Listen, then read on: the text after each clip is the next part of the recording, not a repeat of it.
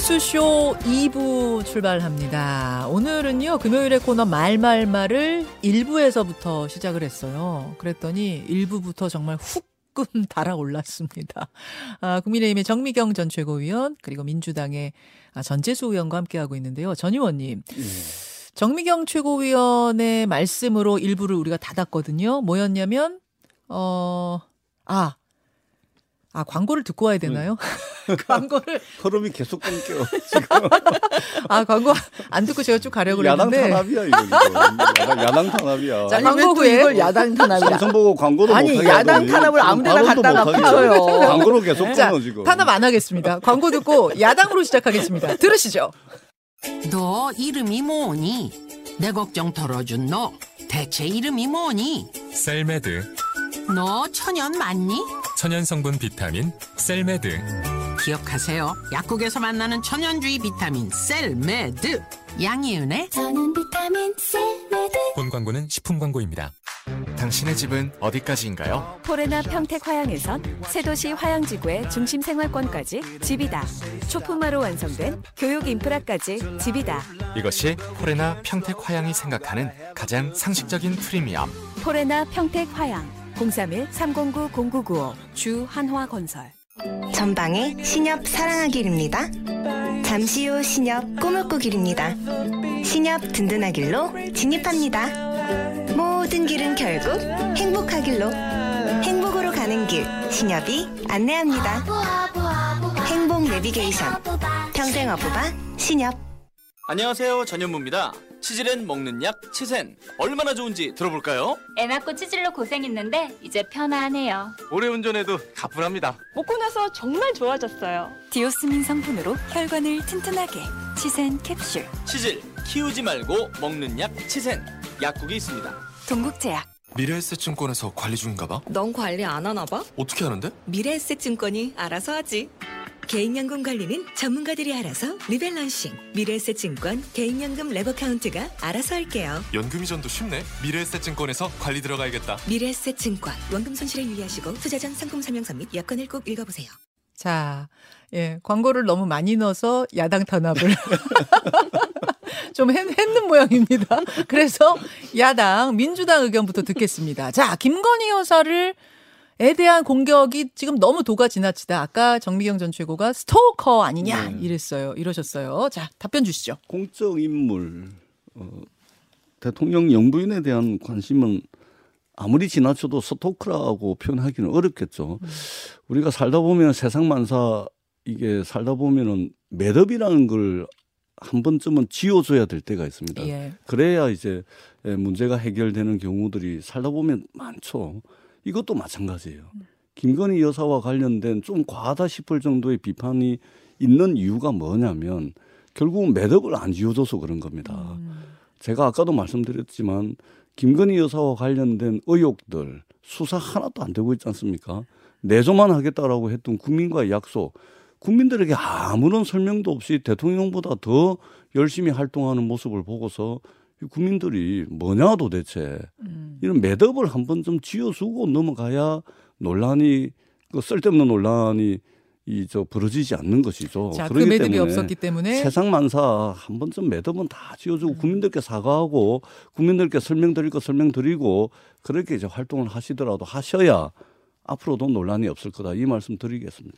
그 김건희 여사에 대해서 수사 다 했어요. 근데 수사 하나도 안 됐다 이렇게 얘기를 하면 자꾸 김의겸 의원 닮아가는 것 같은데 제발 어. 그러시지 말았으면 좋겠고. 아이고 세상 전지 그, 무슨 수사를 했다고 수사를 다 했다고 아니, 그렇게 그 말씀하시면 검찰총장을 본인들이 지금의 그 윤석열 검찰총장을 당시에 그 세워놓고 계속 괴롭히면서 쫓아내려고 했는데 결과적으로는 대통령 만들어 주신 거잖아요 민주당이. 그럼 그때 그 괴롭힐 때 그 김건희 여사 안 털었겠습니까? 어. 다 털었는데 사실 나오지 않으니까 못 해놓고서 지금 와가지고 뭐 수사 하나도 안 하고 있다. 뭐 이런 식으로 막 왜곡해서 얘기하는 거 이제 그 얘기를 한 번만 더 들으면 100번이에요. 네. 자, 그래서 제가 여기서 좀 끊어야 될 것 같습니다. 왜냐하면 전재수 의원의 말로 지금 넘어가지도 못한 상태여서 시간 관계상 여기까지 일단 아, 정미경 전 최고가 골라오신 말 매듭을 짓고 전재수 우리, 우리 의원의- 청취자들 바보 아니다 이 말씀 꼭 드리고 싶습니다. 예, 전재수 의원의 말로 넘어가죠. 전재수 의원이 골라오신 이번 주의 말은 국민의힘 정진석 비대위원장의 발언을 골라오셨어요. 들어보겠습니다. 쌍방울이 640만 달러의 거금을 북한에 건넨 것은 2019년 1월입니다. 비슷한 시기에 롤렉스 명품 시계 10여 개가 북한 고위층에 전달됐습니다. 한 달쯤 뒤인 2019년 2월 27일 하노이 미북 정상회담이 개최되었습니다. 문재인 정권이 하노이 회담에 나서는 북한의 환심을 사기 위해 거액의 달러를 상납한 것은 아닙니까? 자, 이게 정진석 비대위원장이 어제 한 발언이죠? 이 발언? 어, 맞습니다. 비대위 회의에서 한 발언인데, 그러니까 쌍방울의 대북 송금 의혹을 이야기하는 과정에서 롤렉스 시계 얘기가 나온 거예요, 전 의원님? 예. 네. 우리 정진석 위원장 말씀 들어보면 자기네들은 그렇게 했는지 모르겠습니다. 예, 근데 예, 저는 이제 정치하는 사람의 가장 큰 특권 중에 특권은 발언권이라고 생각을 합니다. 음. 어, 발언권이 특권일 수 있는 것은 그만큼 이제 미치는 영향력이 지대하기 때문에 예, 특권 중에 특권인데 특히 정진석 의원은 그냥 뭐 300명 국회의원 중에 한 분이 아니고 집권 여당을 대표하는 비상대책위원회 위원장입니다. 예, 예. 비상대책위원회 위원장의 말씀이 이렇게까지 근거 없이 그냥 막 쏟아내듯이 의혹을 쏟아내고 의혹을 어 정복시키고 의혹을 만들어내는 이런 발언이라면 저는 굉장히 이것은 심각한 문제다. 이 말씀을 드리지 않을 수가 없습니다. 이, 이 얘기는요, 지금 그 얘기인 거죠. 그러니까 쌍방울이 640만 달러를 북한에 건넨 그 즈음에 롤렉스 시계 10여 개도 북한 고위층으로 건너갔다. 그리고 나서 한 달쯤 뒤에 하노이 북미 정상회담 있지 않았느냐. 이걸 보면 그러면 문 정권이 그 정상회담 성사시키려고 롤렉스 시계 보내고 거액 상납도 쌍방울 통해서 보내고 한 거 아니냐 지금 그 얘기인 거죠. 예, 그렇습니다. 예. 그래서 정진석 위원장의 이 말씀은 하루 이틀 뭐 논란을 빚어왔던 정진석 위원장의 에, 하루 이틀 된 그런 것들이 아닙니다. 예로 들어 보면 정진석 위원장은 2017년에도 있잖아요. 육모 방망이 들고 뒤통수를 빠개 버려야 한다. 이런 이제 자극적인 말씀을 해가지고 말 때문에 설화를 일으킨 적도 있고 또 하태경 의원을 향해서는 또 죽여버릴까 보다. 뭐 이런 이야기도 하고 노무현 전 대통령에 대해서는 사자 명예훼손으로 해가지고 지금 어제 정식 재판에 또 해부가 되기도 했죠. 뿐만 아니라 이전에 또 세월호처럼 침몰했잖아. 어, 세월호 그만 우려먹어라. 징글징글하다.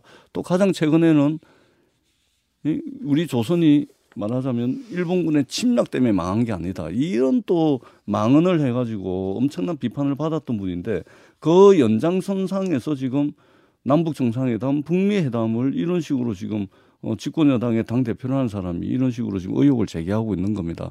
저는 자중하셔야 된다 이 말씀을 꼭 드리고 싶습니다. 자, 정미영 최고위원. 그 합리적인 의심이죠. 왜냐하면 그 쌍방울이 무슨 개인적으로 지금 북한에다가 돈을 막 갖다 줬다고 볼 수는 없잖아요. 어. 왜냐하면 지금 구속된 사람 안- 아태협 그러니까 북한과의 경협 창구로 내세웠던 단체가 아태협인데 예. 거기 회장이 이미 구속되어 있잖아요. 음. 근데 이게 지금 이재명의 경기도 지사 시절에 지금 있었던 일인데 그러면 그 쌍방울은 다 아시겠지만 그 이재명 그 지금 지금 당 대표 그 변호사 비용 대납했다는 의혹을 갖고 있는 지금 예. 그 회사예요. 그 다음에 전 회장이 지금 도망갔어요. 해외 도피 중이죠. 예, 그런 상황이잖아요. 그렇지만 그 관련자들이 지금 검찰에서 일부가 수사받고 있는 걸로 제가 알고 예, 예. 있고요. 지금 이런 상황인데 사실은 다른 건 다 떠나고 뭐 정진석 위원장 개인에 대한 얘기를 지금 막 하고 있는데 아마 전재수 위원장 아니 전재수 의원님이 그 다른 이 합리적인 의심을 하려고 하는 이 사실관계에 대해서는 지금 본인도 얘기를 못 하는 거예요. 어. 지금 왜 그러냐면 지금 보세요. 쌍방울이 지금 계속 돈을 중국에 밀반출했잖아요. 그래서 아무튼 통으로 간 돈이 한 100억 정도 북한에 100억 원. 지금 간 걸로 보고 수사받고 있죠. 간 걸로 지금 수사를 네. 받고 있잖아요. 그러면 쌍방울은 도대체 그 돈을 왜 줬을까요? 뭐 대북 저 자원 사업하려고 그랬다. 이, 이 지금 그 얘기 아니에요? 예, 그렇지만 그 자원 사업을 구체적으로 들어가면 전혀 아니라는 거죠. 어. 예. 그렇기 때문에 저는 이 과연 문재인 정권 권력 차원에서 이 개입이 전혀 없었느냐. 이거에 질문하고 합리적인 의심이죠. 그냥 질문하는 거죠. 그러면 정진석 음. 비대위원장의 그 롤렉스 시계 10개 발언은 그냥 나온 거예요? 아니면 무슨 약간 근거, 뭐가, 뭔가 제보, 뭐, 뭐가 있는 건가요? 물론 저도 이제 구체적으로 그걸 물어보지 않았기 때문에 그러니까 모르지만 못 하시면서 그- 아니죠. 왜냐하면 지금 아무튼 쌍방울이 수사를 받고 있잖아요. 예, 예, 그건 사실이죠. 예, 그러니까는 사실은 그 부분에서 아마 진술이 나오지 않았을까. 아, 나는- 관련자들의 진술이 네, 그- 그 그냥 이거는 제 생각이에요. 예. 그러니까 뜬금없이 갑자기 롤렉스 시계가 뭐 음. 열대가 왜 나왔지가 아니라 뭔가 거기서 흘러나온 얘기가 아니겠는가? 왜냐하면 돈만 갖겠냐는 거죠. 아. 지금 돈이라는 거는 밀반출해 갖고 뭐 달러를 뭐 수많은 직원들이 예. 몰래 가서 그걸 예, 예. 몰래 가 이렇게 지금 다 나왔잖아요. 예, 언론 책 보도에. 속에 넣어서 뭐 갖다 예, 뭐 거. 책 속에 예. 넣고 뭐 어디에 감추고 막 이렇게 해 갖고 예. 얘기가 다 나오고 있잖아요. 그러면 음. 그게 달러만 갔을까요? 돈만 갔을까요? 뭔가 또 있었겠죠. 그러니까 음. 롤렉스 식의 얘기가 아마 그 안에서 나온 게 아닌가라고 지금 제가 추측이 되는데요. 기본적으로 그 북한은요, 여태까지 그 남북 정상회담이든 네. 뭐든 항상 뒷돈을 요구했어요. 음. 그러면 이번에 지난번에 문재인 정권 때 남북 정상회담 했죠. 그다음에 하노이 미북 정상회담 했잖아요. 예. 그럼 뒷돈을 요구하지 않았을까요? 자, 그럼 쌍방울이 무슨 자원 사업한다 했던 거는 그냥 명목상일 뿐이고 정상회담을 위한 뭐 한 북미든 뭐뭐 북미든 이 정상회담을 위한 뒷돈을 그런 식으로 보낸 게 아니겠느냐 지금 그 말씀이신 네, 거예요? 맞습니다. 자, 윤건영 의원의 SNS 보겠습니다. 어제 윤건영 의원이 어, 문재인 전 대통령의 복심으로 불리는 분이죠. 그러면 정진석 위원장 주장에 따르면 트럼프 대통령과 김정은 위원장이 고작 롤렉스 시계에 혹해서 정상회담을 했다는 얘기입니까? 이렇게 어제 굉장히 긴 어, SNS를 올렸습니다. 그, 그렇습니다. 그러니까 이게 외교적으로 큰 문제가 될 수 있는 발언을 집권 여당 대표가 이렇게 하고 있는 겁니다. 제발 좀 이런 거 하지 마시고 경제 민생 좀 챙기고 남북 문제 좀 챙기고 외교 잘할 그런 고민을 좀 하시라는 말씀을 꼭 드리고 싶고 이 롤렉스 시계 뭐 이런 이야기는 거의 정진석 위원장의 육모방망이 수준이다. 육모방망이 들고 뒤통수 빠개 버리겠다라는 수준의 자극적 언사에 지나지 않는다 이 말씀을 드리고 제발 좀 집권 여당 대표면 좀 외교도 좀 걱정을 하시고 말씀을 하시라 이 말씀을 꼭 드리고 싶어요. 자, 의원님. 북한이- 그러니까 저 롤렉스 시계 갖고선 정상회담 거기에 혹해가지고 두 정상이 했다는 얘기는 말도 안 된다라는 윤건영 의원의 저 SNS 뭐라고 생각하세요? 어떻게 생각하세요? 아니 뭐 저렇게까지밖에 얘기할 수가 없겠죠. 이걸 뭐 인정하지는 지금 못할 테니까. 근데 이제 수사 결과가 나오면 인정할 수밖에 없겠죠. 근데 제가 볼 때는 돈이 100억 원 정도 가고 또 고- 북한의 고위층에게 뇌물 줬다는 거잖아요. 롤렉스 시계도 주고 예를 들어 따로 돈도 주고 막 이런 식으로 되는 거니까. 그러니까 그거는 뭐 수사에서 금방 나올 것 같고요. 제가 핵심적으로 보는 건 뭐냐면 이렇게 불법 송금된 돈들이요.